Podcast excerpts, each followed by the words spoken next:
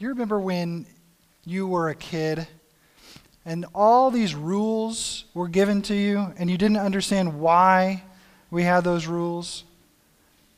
Am I the only one? I mean, why can't I jump on the couch? It's the jumpiest place in the whole house. It really helps me get the distance and the height that I'm looking for. Right? Why can't I run at the pool? If I don't, Johnny's going to get in front of me on the slide, and it's cold. So if I get out of the pool, I need to get back into the pool as soon as possible. Running only makes sense. Why? Why can't I talk back? You're telling me what to do, I'm going to tell you what to do. You're gonna, you want to tell me how to, I tell you back. Why can't I talk back? Teachers, why can't we have gum at school? I am I know that gum is not going to fall out of my mouth and onto the floor like the other dozen pieces already there. And it's not going to end up underneath a desk like every other desk at school. Why can't we do the things that we want to do when we're kids? I'm just, you know, I could go all day with all the rules. But you know, something happens when we get older. I don't know what it is inside of us. A switch, a switch just happens, and old you just comes out. Old me comes out all the time. Spit out your gum. You're going into school. Where'd that come from? It came from my inner child turning into an adult. Get off the couch. Don't jump on the couch. I have now started being that. I shouldn't say I've started. I have been the old guy for well, since I became a dad. Don't run at the pool. You know why? Because as you get older, you see things, you experience things. The maturity of, of, of, of you turns in, you, you see how the gum could easily come out of a mouth and under a desk or into the carpet. You see that when your kid is running across the slick tile, that all it takes is one little slip and you're headed to the emergency room, and that costs way more than just saying, don't run.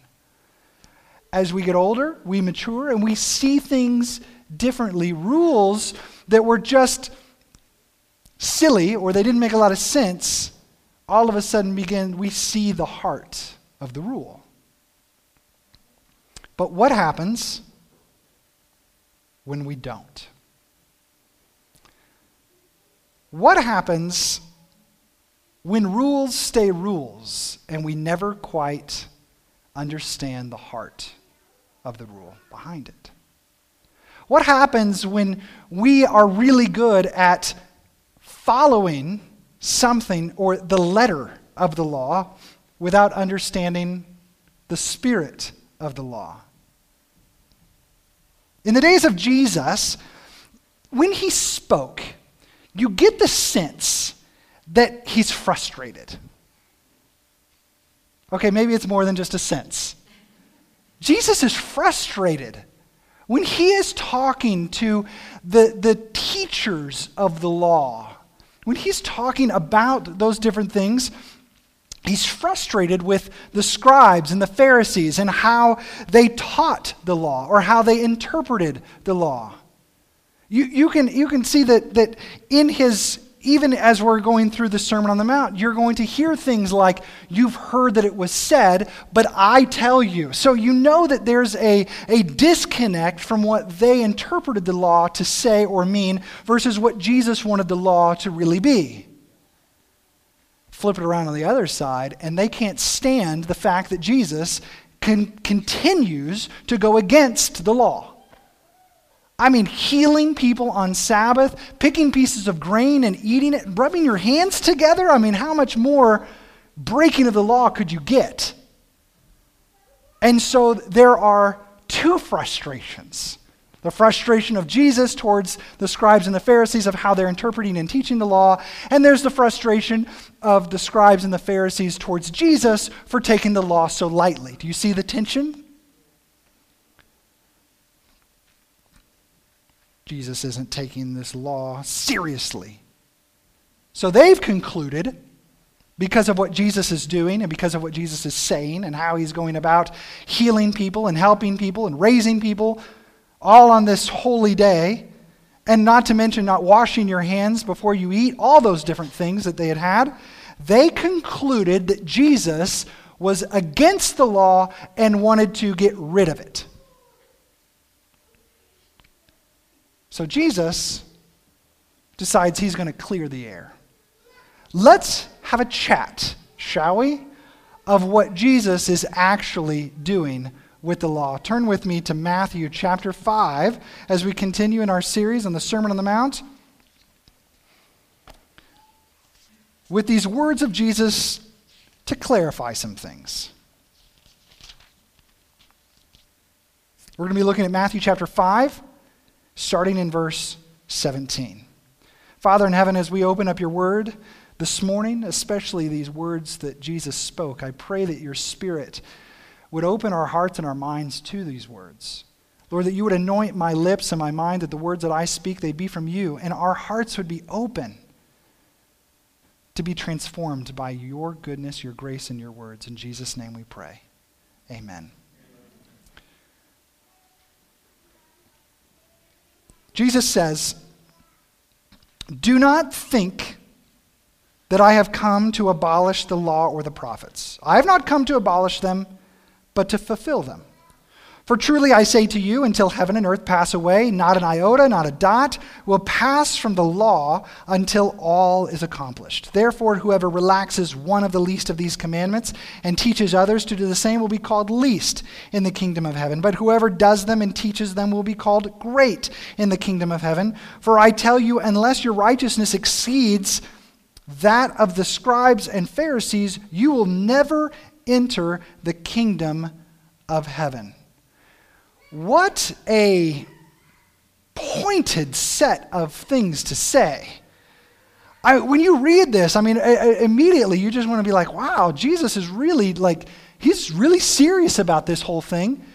And, and what is he, what is he talking about? Not trying to abolish, but fulfill. And, and then he's talking about things like, whoever teaches things that do less or more or and then you've got to have righteousness that exceeds the scribes and the pharisees. This is just wow jesus i thought we were moving on this whole grace thing and now we're going seems like we're going backwards. What's happening? Well let's break things down. Let's go back to the beginning okay? Do not think that i've come to abolish the law or the prophets. Now understanding how they, they spoke and, in the way different things I, I want us to be uh, clear on something here, because this is important.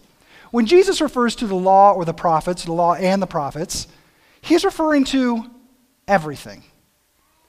Oftentimes, when we read this verse, and I've read it in evangelistic series and things like that, we want to go here because we love the part until heaven and earth pass away, not one jot or one tittle would be taken away from the law, right? I mean, that's, that's we, we go to that for the Ten Commandments and establishing that the Ten Commandments are eternal right? And so we want to we want to take that that any time we see the word law in the New Testament, we're immediately thinking of the Ten Commandments. But that's not necessarily true.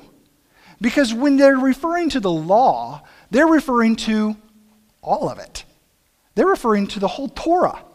I mean, they're not just excluding just 10 things, they're looking at the whole big picture. So when you look at the law and the prophets, Jesus is basically saying, look, I'm not come to get rid of the Torah, the Pentateuch, the teachings of Moses, all of that stuff. I'm not here to get, get rid of those or abolish those, nor am I out to abolish the prophets. So now we're including the major and the minor prophets. So we, we've got things like, like Isaiah and Jeremiah, all the way to Joel. I mean, these are in, in other words, Jesus is saying, I'm not out to abolish any of it. From in the beginning to the point that we're done with the Old Testament and everything in between, Jesus is saying, I'm not out to abolish it. I'm not, I'm not out to destroy it. You see, here's, here's the thing. If we can understand that for a moment, I also want to inc- make sure that I do include that, of course, the Ten Commandments are included in that. I mean, they're right there in it. In fact, in Scripture, uh, uh, they don't, you, you never really find that they referred to the Ten Commandments as the Ten Commandments. They referred to them as the Ten Words. Like these are the 10 words of God. These were like the 10. Uh, uh, this is something that Jesus wrote with his finger on tablets of stone and given as a covenant to the people. I mean, that was a big, big deal. And so it was, in their mind, it was viewed differently, but it was still included. So when Jesus says the law and the prophets, he's including everything, including the Ten Commandments. So don't, don't think that I'm trying to, to get rid of that or downplay it. It was a really, really important part of their faith and ours as well. But what I want to point out is that Jesus is saying, I'm not out to abolish any of it. In fact, I'm here to fulfill all of it. Now, here's the thing if Jesus says, I'm not out to do something, but I'm out to do this, then we're putting these two things at opposite ends, right? So you've got the abolish and you've got the fulfill. Abolish is an easy one. We all agree with abolish. All Christians believe, you know, we're all on the same page when it comes to abolish. Abolish means to get rid of, to tear down, to dismantle, to destroy, right? And so this idea that Jesus isn't out to dismantle, destroy, all those different things, we're, we're on the same page there. We get that. But on the other spectrum, on the other side, and the other opposite, we have this word fulfill. And that's where things get a little bit confusing because the majority of Christianity will take that word fulfill, which, you know, we'd say, okay, well, that means to complete it. And then they'll go as far as to say that because it's completed and because it's fulfilled, it's done away with. It's nailed to the cross and gone. Well, wait a minute. Why would Jesus, that, why would, why would we have the whole fulfill thing to ultimately mean what abolish means. That doesn't make any sense. Why would Jesus say, I've not come to destroy the law, I've come to destroy it? Like, that doesn't make any sense. And so, in that, we got to understand that, that to complete something, to fill it up, is different than getting rid of it. I, I heard a, a, a pastor uh, uh, telling an illustration that he was out to dinner with another pastor. And they were, they were having lunch together, and, and they were having this discussion about the whole law and, and what Jesus did and all these different things. And so the, the, the pastor, pastor number one, he says, he, he calls his waiter over and he asks the waiter, he said, Would you fill up my glass, please? And the waiter begins to fill it. You know, he fills it about there, up to the top. And he says, No, I want you to fill it more. I want you to fill it as full as full can be like almost running over full. So you know, you guys have ever done that. You know, you pull it, see how much you can get into a glass. So that's what this waiter does. Pulls it all the way to the top. It's all the way full. It has now been filled. And then he says to the waiter, "Get rid of it. It's of no use to me now." And the waiter's like, uh, like he doesn't know what's going on. But the the other pastor looks at him and says, "What are you doing? That doesn't make any sense." He says, "Exactly." It's exactly, it doesn't make any sense. And, but that's what a lot of times what, what we teach is that Christ fills something up and then we say, nah. Or we look at it and say, because it is so full, it has so much more meaning now. We'll get there. We'll get there. But as, as we look at these two things, we, we have to understand that fulfill doesn't mean to do away with. It's not, it's not that it, it's no longer there, but Jesus had other he had another plan for what all those things are.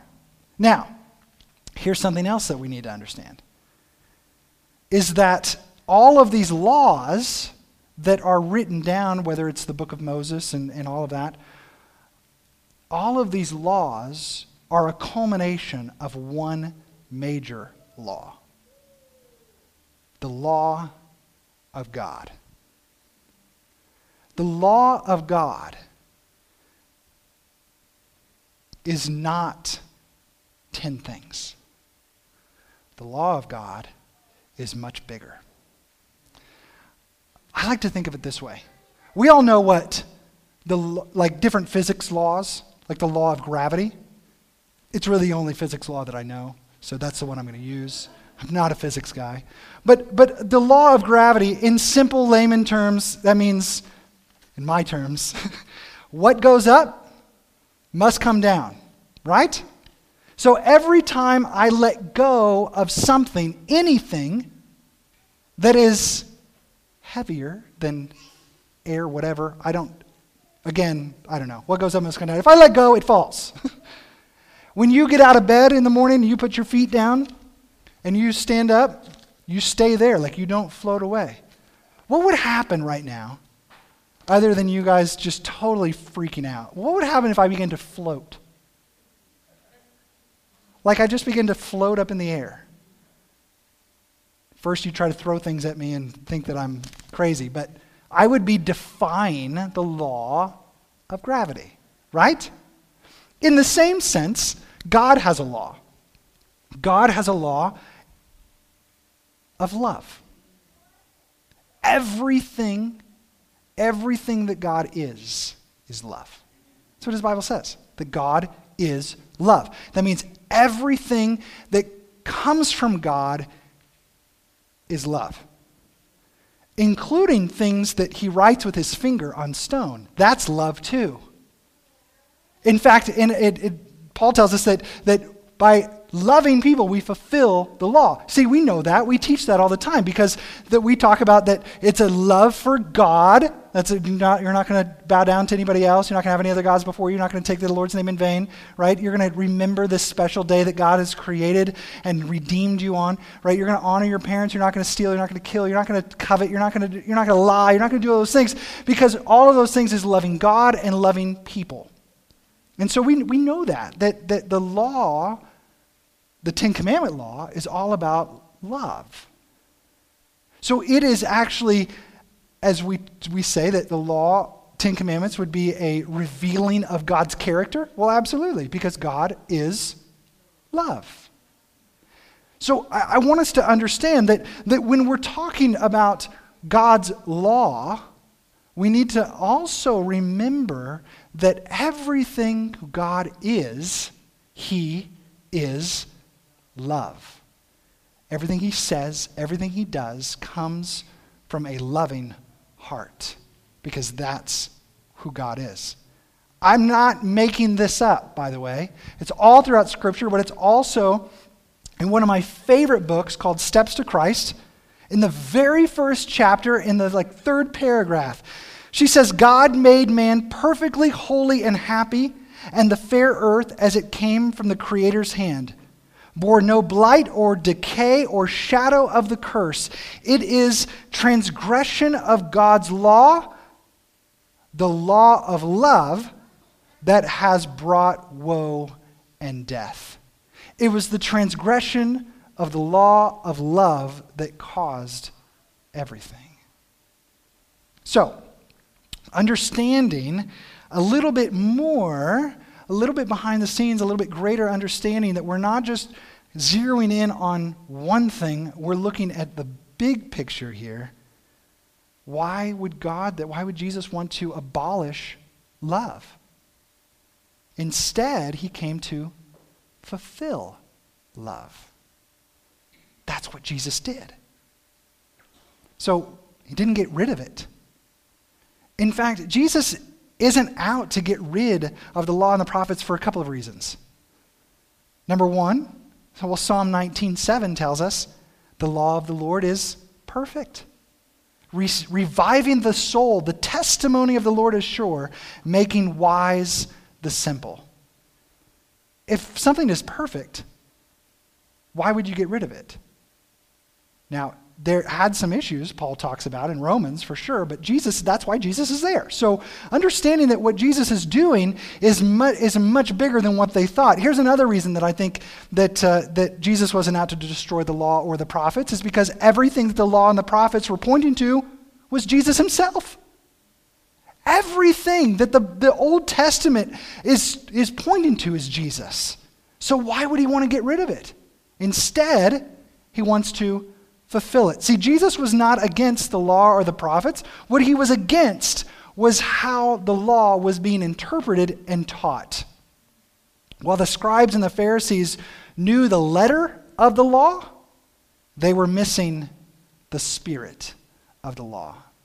You see, they thought as long as they didn't take one's life, they're good. But Jesus says, if you're angry at your brother, without cause, you might as well have co- committed murder. They thought that as long as they didn't physically cheat on their spouse, they're good. But Jesus said, if you even have lust for another, it's might, might as well commit adultery. See, Jesus always was teaching about the heart. In fact, pretty much everything that Jesus taught was driven by what was in the heart. If you sin, it starts in the heart. If you if, if you're not I, I'm sorry, you're defiled not by what you eat or by wa- not by washing your hands.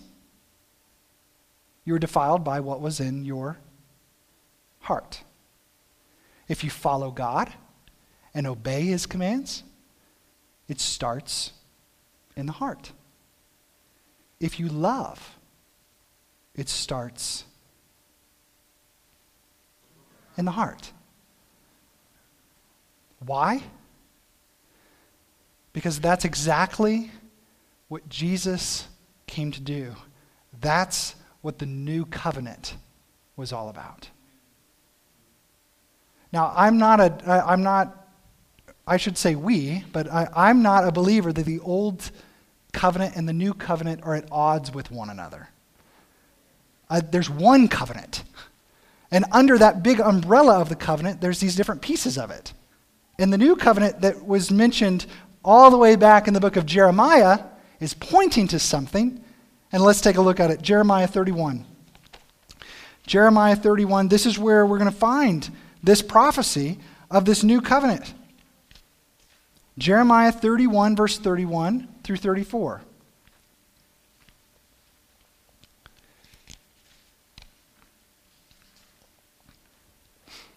Jeremiah 31, verse 31. The Bible says, Behold, the days are coming, declares the Lord, when I will make a new covenant with the house of Israel and the house of Judah. Not like the covenant that I made with their fathers on the day that I took them by the hand to bring them out of the land of Egypt, my covenant that they broke, though I was their husband, declares the Lord. For this is the covenant that I will make with the house of Israel after those days, declares the Lord. I will put my law within them, and I will write it on their hearts, and I will be their God, and they shall be my people. And no longer shall each one teach his neighbor and each his brother, saying, Know the Lord, for they shall all know me, from the least of them to the greatest, declares the Lord. For I will forgive their iniquity, and I will remember their sin no more. Jesus came to fulfill the law, to fulfill the prophets, to take something that was written on stone and give it to a group of people and take it and write it on someone's heart as an individual.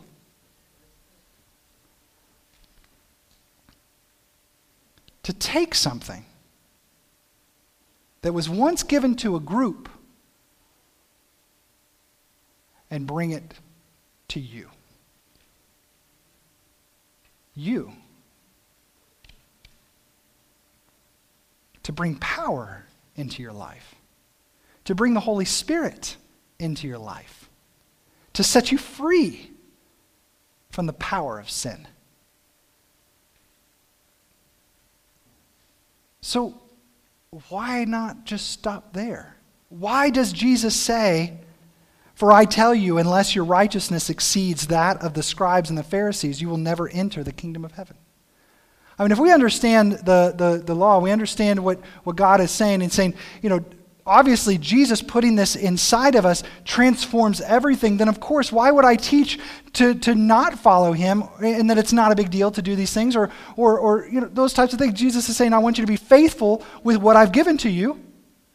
But then he goes on to say, Unless your righteousness exceeds the scribes and the Pharisees, you will never enter the kingdom of heaven. I mean, the scribes, the scribes and the Pharisees, they were, they were the guys. They were the ones who knew the law better than anyone else. They were the ones who could teach it better than anyone else. They were the ones who could keep it better than anyone else. And now Jesus is saying, See them? Doesn't this sound a little legalistic? I mean, how does this get written in the same section? Did you think Matthew messed up? Maybe Matthew messed up. Maybe, maybe he just misunderstood and he wrote it down wrong. Or we just need to look at it a little bit more carefully. Check this out. unless your righteousness exceeds that of the scribes and the Pharisees. Whose righteousness is Jesus talking about? He's talking about the righteousness of the scribes and the Pharisees. Unless yours exceeds theirs, right? That's what he's comparing it to. Unless yours exceeds theirs. So, whose righteousness is he talking about? He's talking about the scribes and the Pharisees. And the righteousness of the scribes and the Pharisees, where did they find their righteousness? How did they get their righteousness? By obeying and keeping the law. So, in order to enter the kingdom of heaven, you and I need to have a righteousness that is better than theirs. I hope you know where I'm going with this. Because the only way to have righteousness better than theirs is to find it in the one who is righteous, and that is Jesus. When he came and he lived and he died, he fulfilled what the law could never do.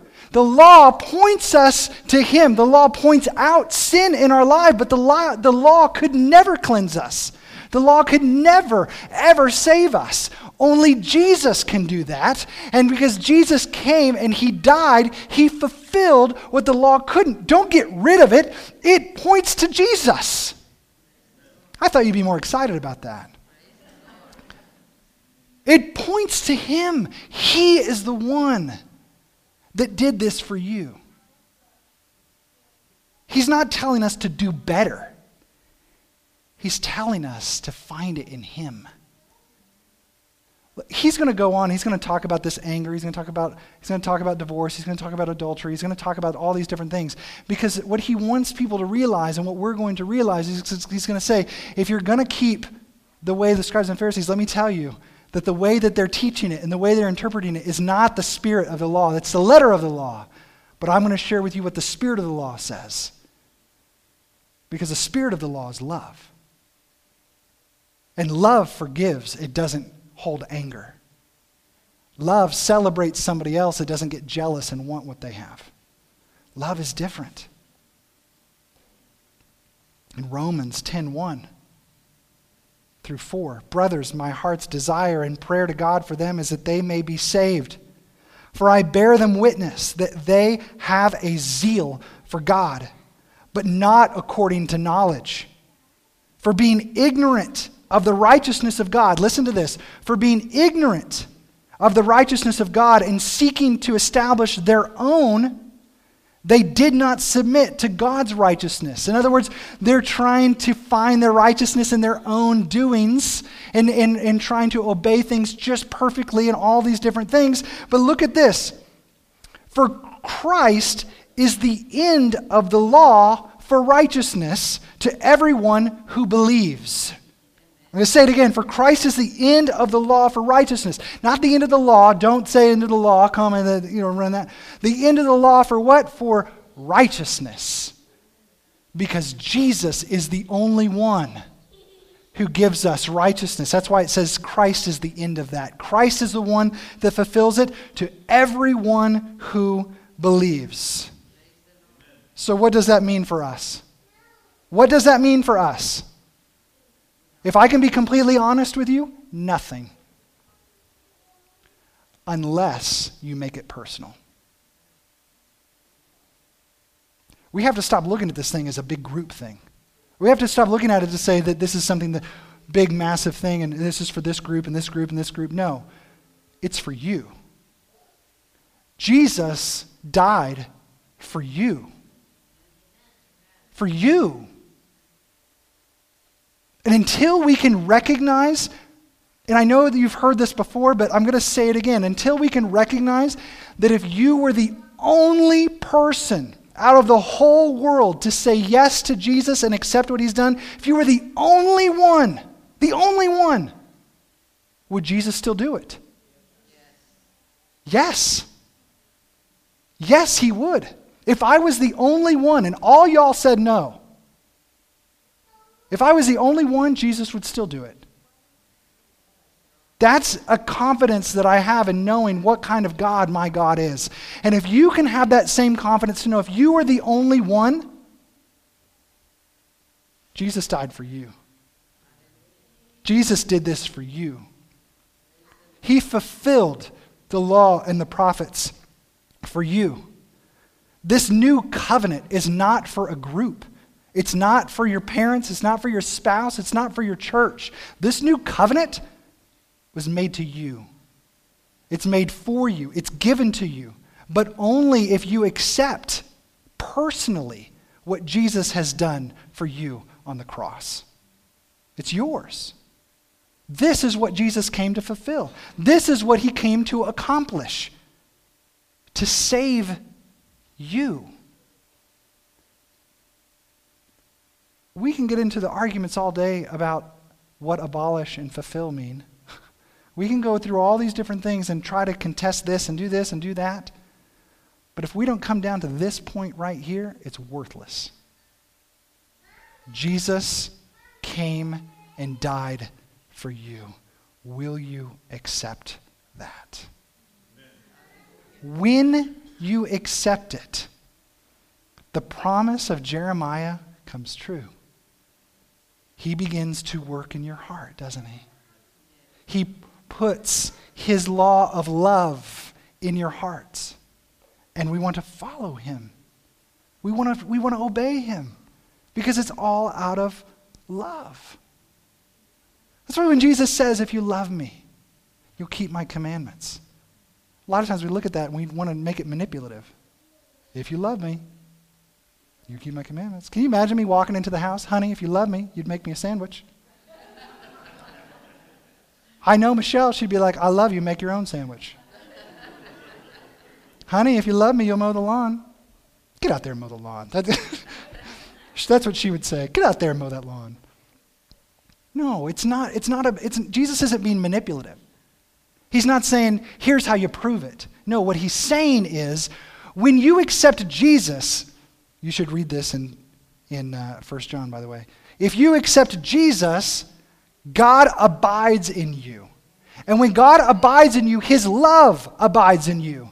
And when His love abides in you, that helps you love Him and love others. We love because He first loved us. We love because of what He's done. We love Him. We love each other. We love His law. We love everything because of what Jesus has done, because God puts that love there. Jesus is saying, if you love me, you keep my commandments. In other words, if you love me, God's going to put love in your heart to follow me in everything that I teach. Not just 10 things, but everything that I teach, including forgiving and loving your neighbor, your church family members, your own family members. Yeah, the crazy ones.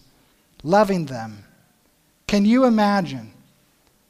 Can you imagine God writing this kind of law in your hearts? Not just a law of 10 things, but the law of his love, the way he operates. Can you imagine him writing that on your heart? Can you imagine what that would do in your spiritual life to recognize and to know that God is writing his law of love on your heart? The power of his love flowing through you? You recognize that it's not you that has to do all this stuff, but just surrendering, allow him to do it through you? Come on. That's good news. The way you live, the way you love, the way you work, the way you parent, the way you spouse, the way you study, it all changes. It all is transformed. It's all infused by the power of the love of God. How cool is that? How amazing. That's good news. That's gospel news. Now I'm going to challenge you. Can you imagine a church, a remnant with that kind of love? I hope it changes your focus. I hope it moves us in a different direction. I hope it brings us together rather than separating us. Because that's what the love of God does. Imagine you coming together as one, the rest of God's people with His power and His love in your life. Let's pray. Father in heaven, we thank you. We praise you. Thank you that you didn't come to abolish anything, but instead you came to fulfill it. And Lord, as we have gathered into this place and we've heard your words today, my prayer is that each one, each heart in this place would, would recognize how much you love them and what you did to save them. Each one of us, personally. And may your power of your love, your law, may it fill us and move us, transform us. That we find our righteousness in Jesus. That we are free from sin and the power that it has over us. We now have the power of your righteousness and the power of your spirit to lead us and to guide us and to be the children that you've called us to be. Fill us with your love, with your law. Lead us and guide us every step of the way. In Jesus' name we pray. Amen.